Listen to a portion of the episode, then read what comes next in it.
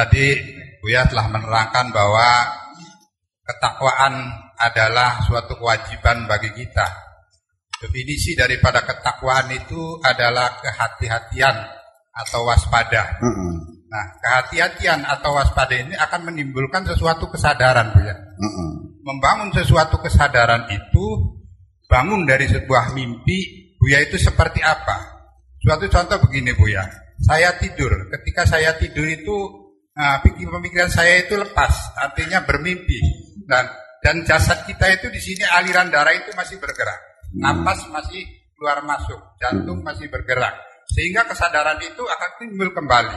Nah, setelah semuanya seorang itu kematian jasad itu semuanya mati, artinya jantungnya tidak bergerak, darahnya tidak mengalir, napasnya tidak, apakah memang kesadaran itu masih ada? Nah, kesadaran seperti apa? Kesadaran yang artinya seperti dunia akhirat itu seperti kesadaran seperti apa Bu ya? Hmm. Gitu, mohon diterangkan Bu ya. Terima kasih Bu ya. Hmm. Otak kita ini ada dua macam. Otak kanan, otak kiri. Kalau otak kiri itu urusannya matematika, fisika. Kalau otak kanan itu bahasa, filsafat, kesenian, ya tetapi otak kita sendiri dalam jaringannya itu yang tercatat semuanya itu sekitar 10 miliar sel yang berfungsi itu semuanya itu dalam komunikasi antara satu sel dengan yang lain.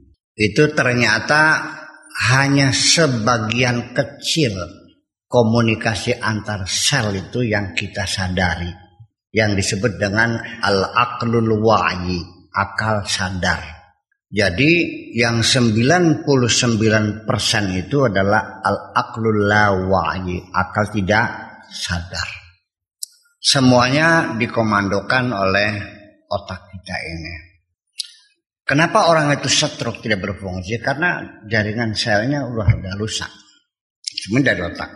Apa yang kita sadari, mata saya melihat lampu, ini cahaya, berapa watt bisa saya hitung, gelas kopi, rokok, asbak, mikrofon, kitab, mencalah sekitar kita, santri-santri yang berkumpul di sini ngaji. Sekarang kita sadar jam 1 lebih 10 menit sekarang ya. Ntar udah pulang, ini pertanyaan terakhir, dan sebentar lagi kita pulang. Nanti kita sadar sebentar lagi juga saya harus bersalaman dengan uh, saudara-saudara kita semuanya. Itu semuanya ada dalam otak sadar kita. Paham? Nah, Makanya yang bisa menampung intuisi, ilham, apalagi pangsita, firasat dan sebagainya, itu adalah bagian otak bawah sadar itu yang bekerja. Kalau sadar nggak mampu, otak sadar kita hanya memikirkan apa yang kita lihat, apa yang kita dengar, apa yang kita pegang, kita rasakan. Selain itu yang nggak bisa bekerja. Nah itulah makanya munculnya kesadaran itu adalah adanya bukanya pintu gerbang atau peluang pada otak basar kita untuk memahami kehidupan ini. Sehingga ketika seorang itu mendengar sesuatu, bisikan atau juga melihat sesuatu yang akan terjadi, itu semuanya terjadi di otak bawah sadar kita itu. Pertanyaan tadi adalah bagaimana kita e, bisa membangun kesadaran. Itu datangnya tiba-tiba kita tidak menduga, tidak menunggu, tidak meminta, paling-paling kita mengkondisikan kedamaian yang ada di dalam dirimu itu. Ketika engkau masih sibuk mencari materi, ketika masih ada kemarahan di hatimu, ada kekecewaan, ada tidak penolakan terhadap segala keputusan Allah, percayalah ketika hatimu dalam keadaan gelap gulita, tidak mungkin ada cahaya yang masuk ke dalam dirimu itu. Kamarmu itu hatimu gombal, sendal bodol, ember bodol, sertifikat, BPKB, apalagi? Ya, cewek, mobil, duit, uh, rungsem kamar itu padat dengan barang-barang yang enggak jelas. Nah, ketika kamar di dalam hatimu itu dalam keadaan padat sesak dengan barang-barang Bagaimana mungkin saya memasukkan cahaya dan akan membuat terang dalam ruangan itu? Paham? Jadi kalau Anda ingin cerdas, ingin mendapat intuisi itu, buang semuanya itu. Kosongkan semuanya itu. Percaya enggak?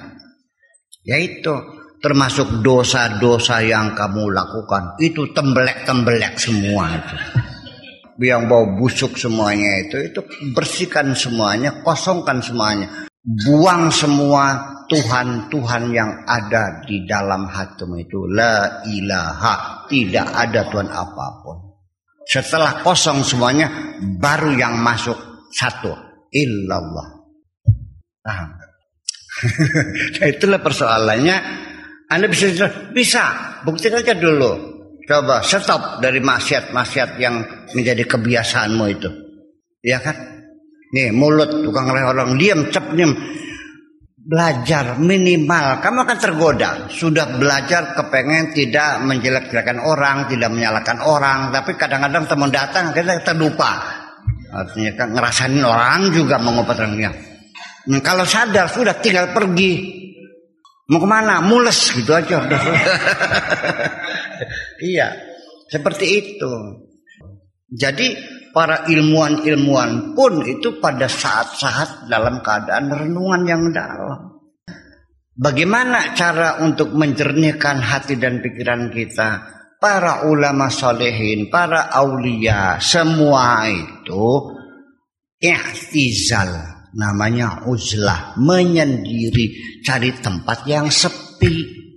Nabi Muhammad merenungnya di gua Hira. Nabi Musa di gunung Tur Sina, Nabi Mu, Nabi Ibrahim di padang pasir, Nabi Khidir di lautan, Siddhartha Gautama di hutan.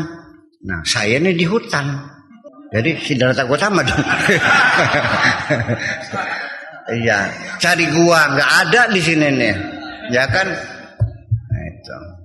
Nanti Pak Yayat boleh kapan-kapan ikut ke laut ke Tegalagung malam Sabtu ikut istiqosah sana. Kan gitu. Sambil apa menyalurkan hobi kita mancing barangkali kan gitu. Boleh nggak mancing? Boleh. Saya juga sering dapat ilham sambil mancing kok. Iya.